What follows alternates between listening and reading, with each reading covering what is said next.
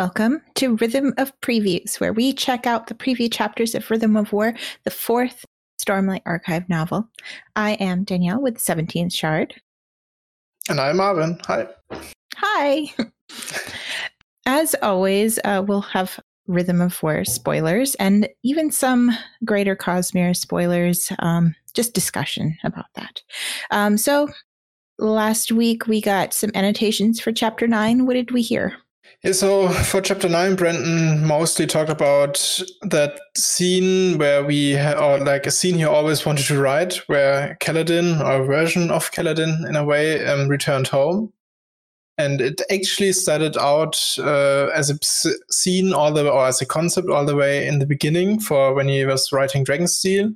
Actually planned it for the sequel of Dragonsteel, where a character from sort of the original Bridge 4, because Bridge 4 also was from Dragonsteel originally would return home and sort of face their own stories version of Roshone. And Bren actually dropped another interesting tidbit about Dragonsteel there because apparently there was like all the kingdoms or all the people in Dragonsteel were supposed to or were basically Bronze Age technology. And there was like one kingdom which uh, was led by a mysterious figure who had way advanced technology and that's maybe something interesting to look forward to if he keeps that idea for the real Dragonsteel eventually, but maybe he'll just scrap it as well. So yeah. And so yeah, that was interesting to learn about Dragonsteel, I think. It's really cool to sort of get these early Cosmere more or less uh, tidbits from Brandon. But the scene where Kaladin returns home actually later then made the jump to Way of Kings Prime, Bridge of Four didn't make the cut yet. When if you've read of Kings Prime, you'll know this. There's no Bridge 4 mm-hmm. but the scene then, of course, as we know, it eventually ended up in Oathbringer, where Kaladin uh, comes back to Hearthstone and sort of sees his family again. But in the sequel to Prime, actually, the return was supposed to uh, only start revealing something about like the Voidbringers in that version of the story and Merin's, which is Kaladin's name in Way of King's Prime abilities as a Windrunner. And like Brand described as he'd bring back the head of the Voidbringer to Dalinar in that story and sort of show that there's a threat, threat. So a bit more of a grim dark feeling, which Brandon targeted with Way of King's Prime. But yeah, so instead in chapter nine, instead of like that really a triumphant ending in a way because we end that ended on a high note. They defeated that Voidbringer. Um, chapter nine, which we read last time, served as sort of the ending of that arc in the canon version of the story, and canon probably won't go back to Hearthstone in a long time, if at all. And it is a little more messy, is what Brandon called it, but I think it also just would or turned out a lot better than what he would have been able to pull off back then. So yeah, it has cool some realism. Yeah, mm-hmm. it's really interesting to see how different parts of stories that he's already written have been cannibalized and reworked yeah. to fit what's actually been published. It's really interesting to see um, a writer's process in that respect. I find that very fascinating and it's really awesome that he's sharing that with us too. Mm-hmm, like yeah. he didn't have to. He didn't have to talk about things that he wrote like way back when. But I feel like it's also just awesome to learn that he was able to put in these elements from the earlier stories into these books and still make them work. Like, yeah, it's kind of cool that yeah. he can make them work. He seems to have specific scenes that he really wants mm-hmm. to write. And so he reworks them so that he can keep that feeling in that scene, um, but use it for a different story when that's being published. Yeah. So, um, this chapter, chapter 10, um, starts out with the epigraph, which we'll go over. So, the epigraph says that tin cages cause the Fabrial to diminish nearby attributes, and steel and iron cages change the Fabrial's polarity. What do you think about that? yeah, so tin making diminishers makes a lot of sense with like last week's epigraph because pewter makes the augmenters. So it doesn't necessarily fit as much with the sort of allomancy sort of equivalent because tin enhances the senses in allomancy mm-hmm. at least. So that's a little different, but it makes sense on the sort of the alloy does the negative or like the opposite effect mm-hmm. of the of the main metal. So it makes a lot of sense in that way. I mean, a lot of people predicted that at this point because it's. It also kind of makes mm, sense because yeah. like f- uh, feruchemical and hemalurgic um, metals kind of steal and take mm-hmm. senses. Mm-hmm. So, so um, not like the allomancy, it it enhances everything, but it that's not the end all and how you can use these metals. So that that makes sense to me. And I, feel, I think it still makes sense because, like, I think, or am I misremembering? Is, is tin a pushing metal? Or I think it would have to be the pulling metal, right? Yeah, it's a pulling. Eric's nodding. That's always good to know. Uh, so yeah, tin is the pulling metal, and pewter is pushing your physical abilities. Mm-hmm. So that yeah. makes sense that they then have opposite effects in yeah. um, Fabrials. Yeah. I think the more interesting part here is honestly the steel and iron part and how they mm-hmm. change the polarity of the Fabrial. That's yes. Yeah, what do um, you think? I'm really a little bit confused about the construction of the Fabrial because we had from the previous epigraphs that you drill a hole into the gemstone and thread the metal wires through. So if they're talking about touching it with iron and touching it with steel at a separate time. I don't know how the construction of it works in that in that respect, unless um, there's just like specifically a metal cage that touches it, and then something else maybe holds the gemstone to activate it or something. I'm I'm mm-hmm. a little confused about that. And like Navani said in that epigraph, that advanced metal cages or so have mm-hmm. or can use iron and um, steel to mm-hmm. pull off that effect. And she specifically says that, that then they have to touch it or you have to push one of the metals on the gemstone to make it mm-hmm. work. So the touch probably is an important part of how it works. And but yeah, it sounds like you can actually also have just, just have the metal around it. So yeah, that's so I want actual schematics of like favorites, not just like we have our drawings, but mm-hmm. more yeah. schematics would be nice.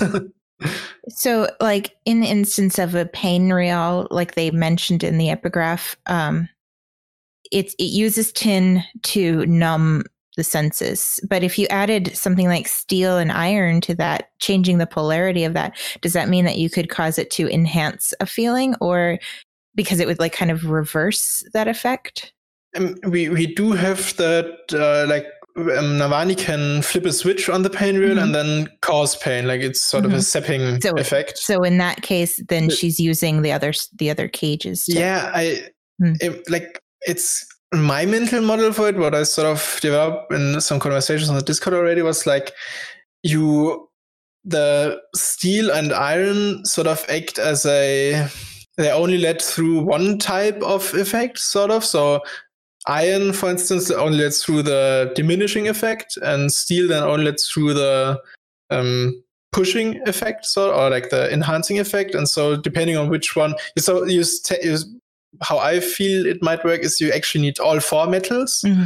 on the Fabrial, and then and that's why also why it has to be a more advanced cage because you have mechanical stuff in there and mm-hmm. maybe even have to like account for interference between the metals so they don't call, cancel each other out or anything like that so that's how i sort of started to imagine it because like yeah. when they have a dial on it like they they mentioned that there's a dial on the um spanreed and stuff mm-hmm. that they spin it to make a different effect so like maybe that dial is like simultaneously opening a cage and closing a cage around it so that it will cause that effect. Yeah, maybe. Like uh, I think that would make a lot of sense at least if that I I could at, at least make that work in my head. Mm-hmm. I can't imagine how uh, because if the iron or steel actually sort of inverts the effect of the actual metal, so you could make tin act like pewter, mm-hmm. I'd find it a little weird because why do you even need pewter then? mm-hmm. um, head, it sort of works for th- like this for now until probably Navani yeah. proves that's wrong. Because like if if the different alloys cause the opposite effects, what is mm-hmm. the use for steel and iron yeah. if that's all they do? So they must change something beyond just the polar. Like maybe the when they say polarity, maybe they mean something a little different from what we're interpreting yeah. as. Like maybe maybe polarity for them for them just is the active effect of like the uh, expressed effect of the fabrial. So mm-hmm. the one that sort of dominates maybe in some way and uh, and if you sort of change the polarity you just diminish that effect drastically and then you the other one can sort of work its uh, thing hmm. so yeah hmm. it's it's there's there's a lot of information here but like i'm having trouble processing the mm. actual design of it so if there's any like cosplayers or anyone who builds um, prototypes of things you should totally make a prototype for this so that i can mm-hmm. understand it and i feel like uh, at the end of part one we'll have all these fabrial mm epigraphs and then we'll just have to list them all out go over mm-hmm. them and to see like okay now i can make a coherent theory or like mental model of why these things work the way they do that would be really fun. I really like these epigraphs. I'd like to, um, once the book comes out and we can put everything on the Coppermind and stuff, just have like a full section for the mechanics of making yeah. paper and stuff. I love it. All right, let's dive into Kaladin's point of view. Uh, the chapter title of chapter 10 is A Single Casualty.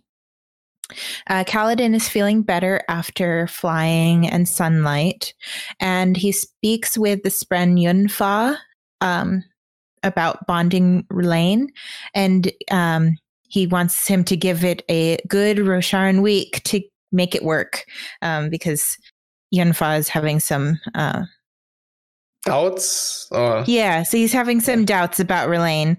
Um, so they fly over Narak on the Shattered Plains, and Dalinar speaks with Kaladin. He asks to speak with Kaladin, and Kaladin kind of cringes. He's expecting him to um, address what all the other Bridge Four members were addressing, but Dalinar instead starts by saying he doesn't want Kaladin and the Windrunners to start going easy on the enemy because he realized that they have let some of them stay alive. And so after they discuss um, that, they talk about honor and the Parshendi, and they discuss the need for more help from the honor spren.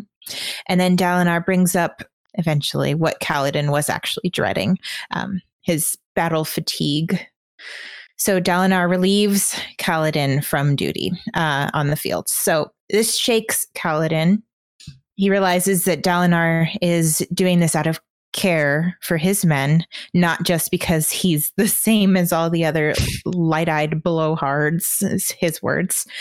And um, so Kaladin feels at the end of this chapter that he is the single casualty in this battle. So, what do we think about Kaladin's viewpoint at the end of this little storyline? Yeah, so I don't.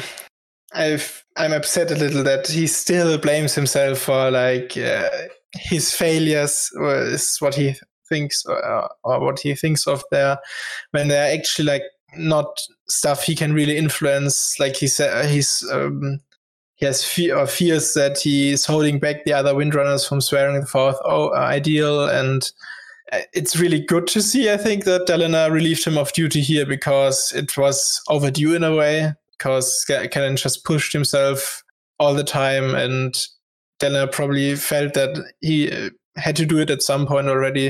And it's good to see i think that he is going to take up other duties from this point on.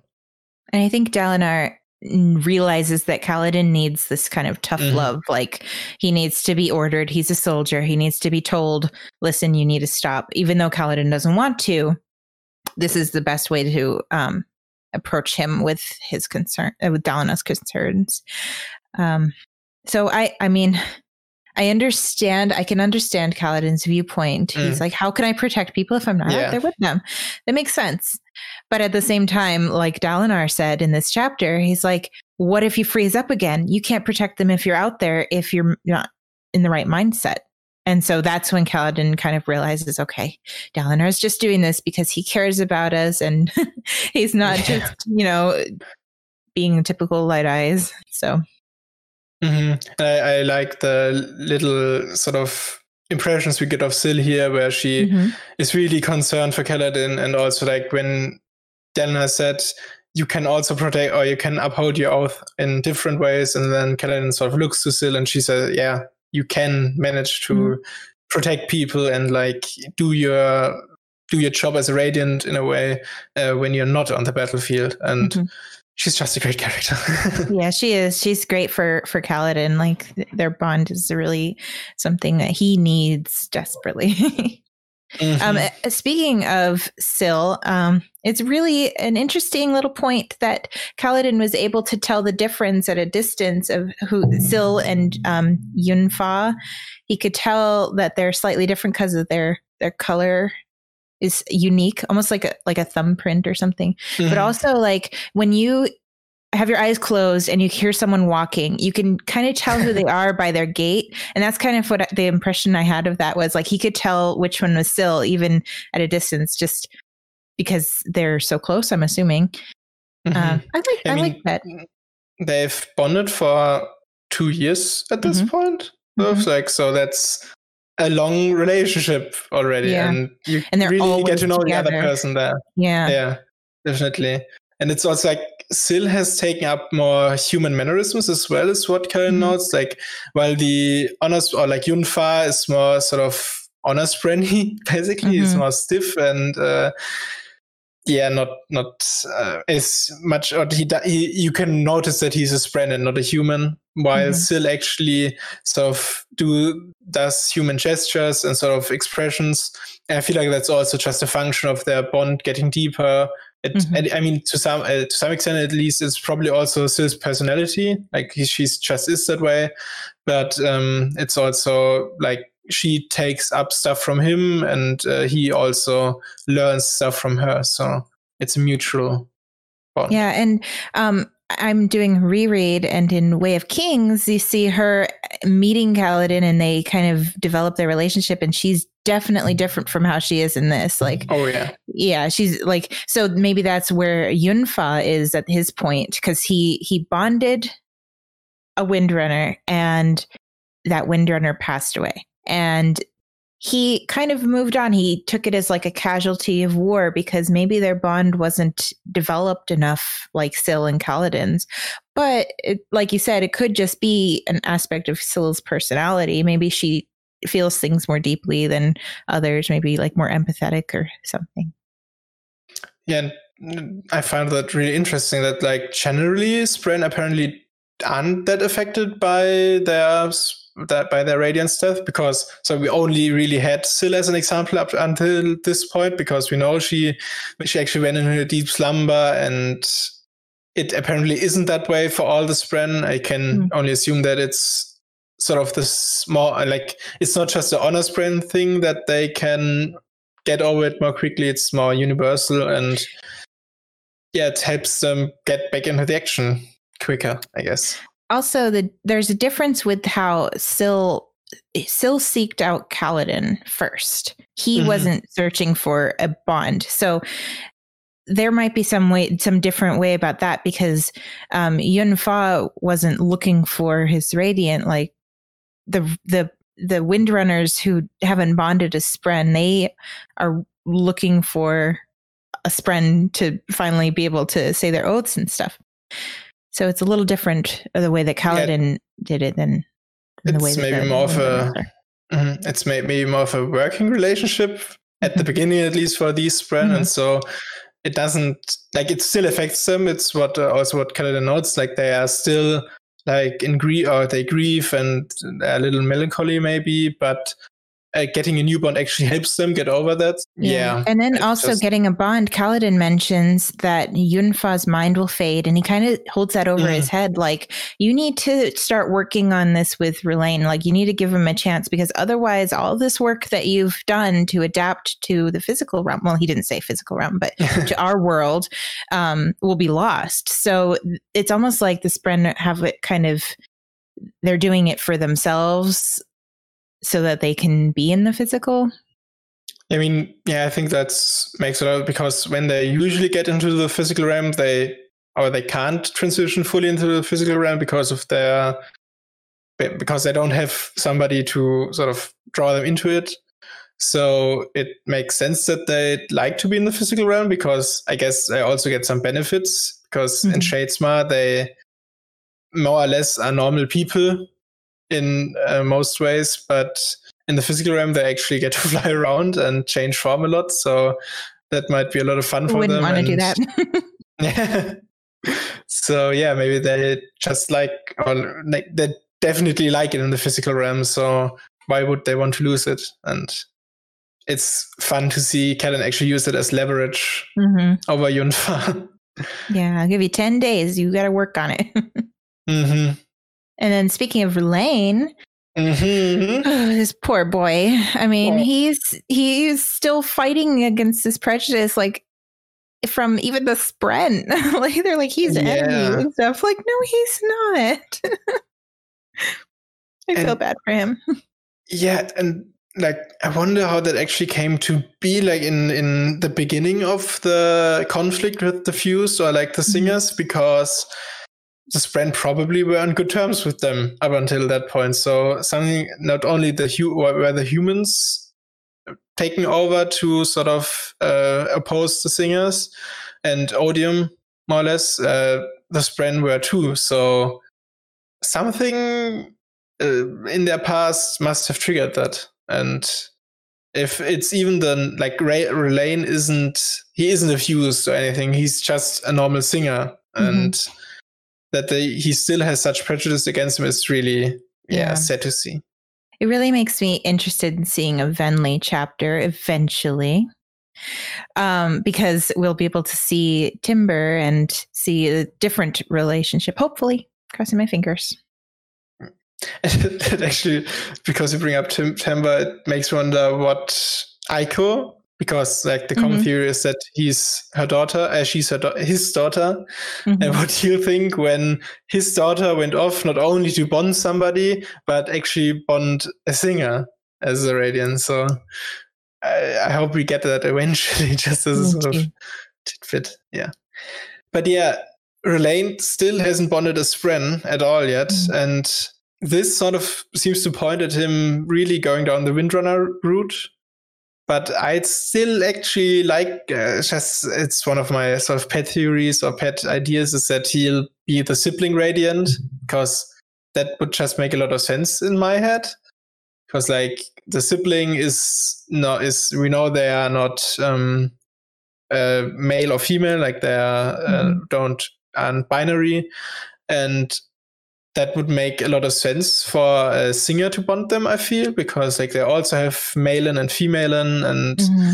yeah, just wanted to be the sibling, but this seems to strongly point at him at least getting a try at being a windrunner, I guess. So it, we'll I kind of got the impression that he really wants to be a windrunner mm-hmm. because he oh, wants yeah. to be part of the team.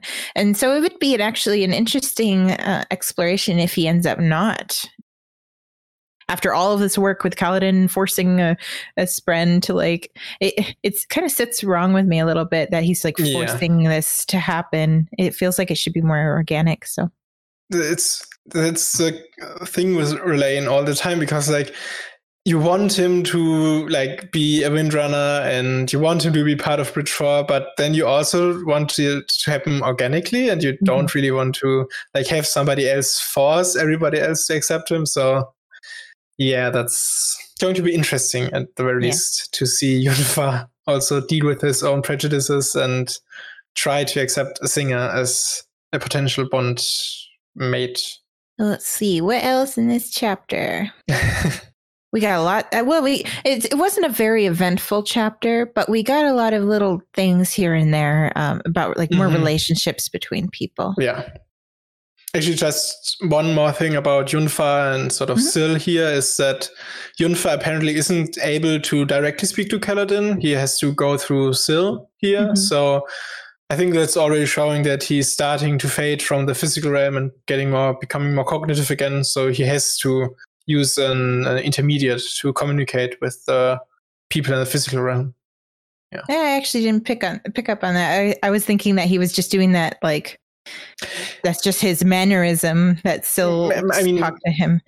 maybe maybe it, it, was an etiquette thing. Like maybe if mm-hmm. spren doesn't want to talk to someone who's they're not bonded with or something. I don't know. Although Syl Syl does, but she chooses to reveal herself to mm-hmm. you know Dalinar and stuff. So, mm. and then Dalinar had some interesting dad moments. yeah. Um, I I really like Dalinar. I even even after everything and Oathbringer and stuff like his past, I really like his growth and and I actually kind of the way that he treats Kaladin, I feel is so different from the way he treats his own sons. Mm-hmm. And yeah, he he kind of treats Kaladin like they're both soldiers. They're both like kind of these grizzled men and he talks to him he talks to him like a father but he kind of gives him that tough love like um, he un- he can understand what Kaladin is going through more than most can, but he still doesn't quite understand um, what Kaladin is thinking. Like mm-hmm. like when he tells him something, Kaladin feels just like anger. He feels denial. He feels guilt. He feels sadness. You know, and so I don't know. It's a it's a neat father son type relationship that they have. And it's so different from Kaladin's own dad. Oh yeah, yeah, definitely. Like I just want to see an actual conversation between like Lirin and Dana and mm-hmm. the different approaches to sort of fathering Kaladin. Yeah. Mm-hmm. But as far as Dalinar is concerned, I also like how he's like he's genuinely genuinely trying to do better and sort of uh, not be not be the soldier as much and instead be sort of the mediator and well doing bondsmith stuff i guess. Mm-hmm. a leader. And yeah. And what i found interesting there as well is like Dalinar actually mentions that all the scars or whatever that Kaladin has and then winces after saying that. So he really is trying to not offend Kaladin any any further or, or like he, he is trying to not stoke his anger or anything. So he's come a long way, I feel, since mm-hmm. uh, his earlier days. Yeah. And then he's also working with Kaladin to figure out how to interpret his own oaths. Like, you don't have to be there on the field with everybody to protect them. You can teach. You can, you know, he gives them other, other uh, options that he could do while not actually fighting and putting people at risk. Yep. Dalinar was great in this. when he's reading when he's reading the page and he's like, hmm, yeah. yeah. like make a real show of it in front of the men, like and the men are all uncomfortable. They're like, hmm. I, yeah, I really great. like that. Uh, he, like he is that really stern guy a lot of the time and uh, okay let's focus here and let's lead these people but then he can also be like oh let's make uh, let's make them have a little bit of fun yeah oh, that's cool to see yeah and then the page that he's reading is uh, i'm assuming a report from maybe um Adolin or Shallan because he mentions like, "Oh, Ialai killed herself. Let's publish that." Mm-hmm. Yeah. But that's... I don't know if that's because that's how it was reported to him mm-hmm. or if he's saying that as a way to show so that it avoids like people uh, accusing him of sending an assassin or something. Like it doesn't seem like he would lie, but maybe um, someone else wrote it for him to read it like that so that he could avoid any speculation or anything. Yeah, I feel that Shallan probably wrote that report or at least had it written and sort of said, okay, let's put she killed herself or committed suicide, and uh, like that's a very Shallan thing to do to mm-hmm. sort of try to do it on her own and not reveal it to like kind of manipulate the probably, events mm-hmm, and like not reveal it to people who should probably know it because like it's a huge deal if she didn't kill herself. Mm-hmm. But yeah, very Shallan thing to do. But yeah, uh, speaking of like then like, or like needing to know stuff and being the leader here is that apparently that all that high king business is actually like done. Mm-hmm. It's not really a matter anymore because Kaladin says he is a king and sort of uh, recognized by that um, uh, conference of monarchs, but mm-hmm. uh, he is not uh, high king anymore, like uh, somebody who's mm-hmm. above the king of or like the queen of Thaylen uh, and uh, like the Azish Empire. So I think that's good to see because we sort of had that entire subplot a little where Elhokar swore to him and uh, then the others were outraged. And it's good to see that after a year they've settled down on an arrangement that will actually work for them. Yeah. Mm-hmm. So that he can avoid that that stigma of being a conqueror and like, yeah. trying to take over and stuff.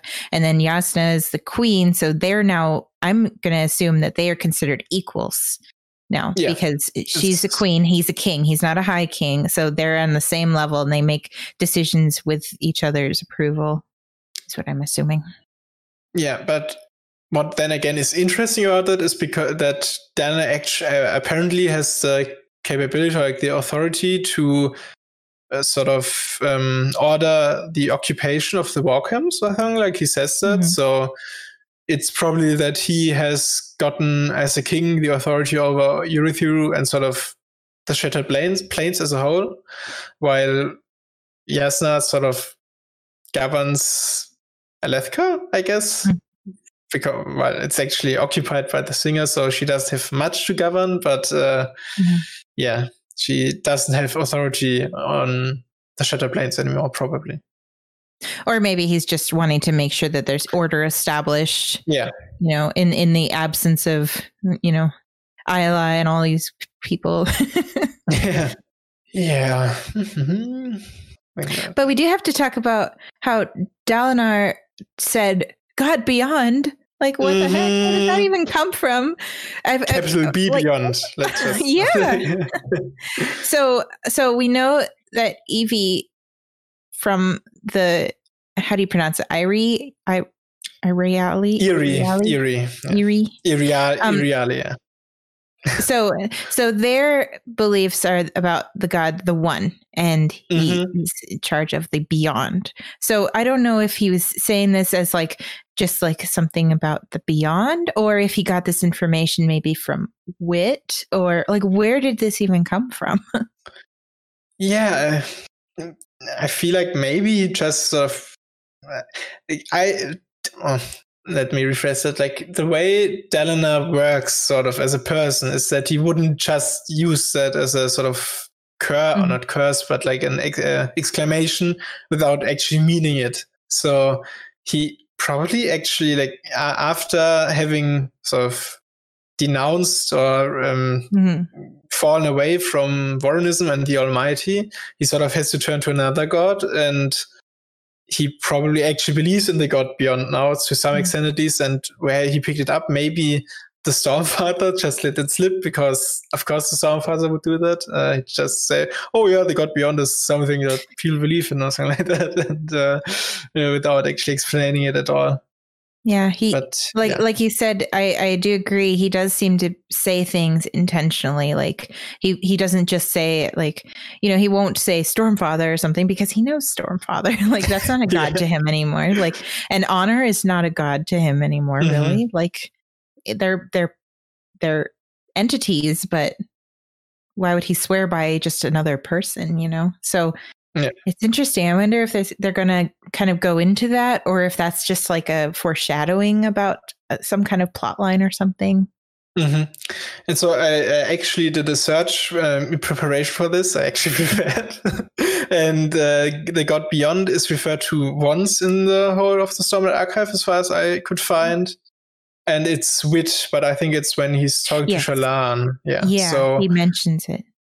Yeah, so he probably hasn't picked it up from anybody up until like Oathbringer. He uh, must have heard it sometime in between. So yeah, yeah, like that's why I mentioned like maybe it came from Wit because we don't know where what Wit is doing or Hoid. Mm-hmm. We don't know what they're doing yeah. at this moment. So maybe he is kind of in the background giving Dalinar more information or something. It could also come from Ash or Taln, because we have had Ash actually swear by Adonalsium in Oathbringer. Mm-hmm. So she might also be aware of the God Beyond, and that is also an option. Or maybe it's somebody completely different, like they have access to or like rare, free access to Shadesmar now. So maybe they just, I don't know, there's sort of missionaries in the cognitive realm just chilling around and telling people of, oh yeah, you can maybe believe in this god. Yeah. sort of uh, uh, like Sarset would I, do. feel like it wouldn't be the heralds because for my impression from this chapter because they talked about like oh well we have two heralds but one of them is crazy and the other one's dabbling in crazy so i don't know if dalinar would really take everything that they say to heart and start like believing in this god that they start talking about yeah that's that's true i guess yeah very interesting just the tiny 2 mm-hmm. words and, and theorize about it like crazy Maybe Dalinar even like capitalized on his writing skills now and is actually conversing with shards or something because we know there's a mail service and writing letters. yeah, it would be like it would be oh, such a huge revelation so, oh yeah, and he received another letter from I don't know Harmony. Oh my goodness. I, I, don't expect that to happen in this book, but I mean, no. eventually we probably it, get this because it could. Why not? so, another interesting sort of tidbit, or yeah, it's not even a tidbit, it's like actually a sort of a conclusion or at least a reaction to one of the relations we got last book, which because we didn't get much of a reaction to it there um, Kaladin mentions how apparently the Windrunners and Dalinar as well didn't take the revelation that the singers were the original inhabitants of Roshar lightly, while the other orders took them more in stride and sort of said, yeah, okay, let's just continue working apparently. We have an enemy to deal here with here. And yeah, that's just interesting to see, see, I think, because arguably you could say that the Windrunners and Bondsmith are the order that's closest to honor in a way, because like one mm. is the honor-spren people, and the other is the people who deal a lot with connection and oath and stuff like that. So maybe they just take more seriously because of that. Yeah, yeah, their outlook. Um, so when I learned that, or when it was like finally revealed, I kind of felt it almost a little bit flat and like I was like, well, yeah, duh, that, that was obvious. Like mm-hmm. I, just to me, and I know some people kind of really got shook by that, which which is really cool because um, Brandon here is is actually talking about that, like the audience's reaction, but through the Windrunners and the and and Dalinar, they they like that shattered their whole perception of everything that ever happened. And other people were like, oh, eh, interesting. and then just kind of moved on. And uh, that I liked, I really liked how he tackled that because that was kind of a complaint that I had. I was, I was kind of like the big reveal that the humans are the ones who came and invaded and stuff. I was, it was kind of like, yeah, I know. and and so yeah, it was cool. And then and then the people who I guess like you said, the people bound more towards honor and like their their oaths and things are kind of more tied with that they found it shocking and they have a hard time internalizing that revelation that that this is what eh, what the real history of the world is. And then the other people who didn't they were kind of like oh interesting. But we really have to move on from you know our past and and deal with things now. So i don't know. I, I liked that. I thought it was neat. Yeah, and I think we'll get some interesting thoughts on that from Dalinar and his viewpoints eventually, because I mean, is it really the honorable thing to do to basically fight the original owners of this land again? And so I feel that's going to be one of his sort of internal struggles. And he tries to justify to himself that, well, they're actually now, now bound to a force which is also external actually to the system. So they sort of threw away that chance, I guess. At least the fused uh, did. So yeah, will be cool to see how he internalized it more because like at this point we see uh, Kaladin actually ref- refers to it and we see Dalinar reacting not that well to it. Mm-hmm. So it probably is eating away at him uh, like internally. Yeah. Actually, one final thought from me would just be that because Kaladin sort of acts like, oh, maybe the others other windrunners are holding back and not swearing their fourth oath because, oath because they don't want to do it before me. Um, I'd really love it if it was somebody else who mm. sort of showed Kaladin, okay, you can move on and you can swear your fourth ideal now, and that's sort of how you do it, more or less. And uh, he that he ba- basically showing him that he doesn't always have to be the leader. That would be really really cool. And yeah, I'd yeah, I'd not be surprised if it still was him who did it first because he's sort of the prototypical Radiant. But if mm-hmm. somebody mm-hmm. else did it, I'd be also not surprised. Yeah. And we have to remember every windrunner is saying these oaths and they're personal and they mean something to them.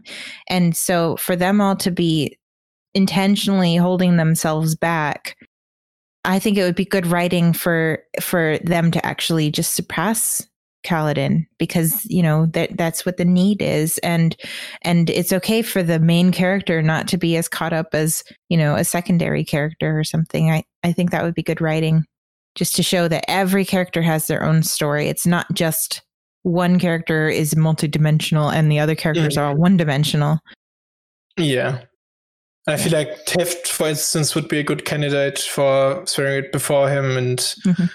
the others as well. It's just he he doesn't have to be the like the he can take hints from somebody somebody else at some points at least. So I just think mm-hmm. that would be cool to see. If, if I wonder if, he, if we'll get anything about that when we read the Lopen stuff in Dawnshard, like like maybe he will think about that or talk about it and be like, well, you know, I feel ready, but you know, my my high marshal isn't so Hmm, I'm I'm not sure whether Lopen would react in that way. He would just, oh, yeah.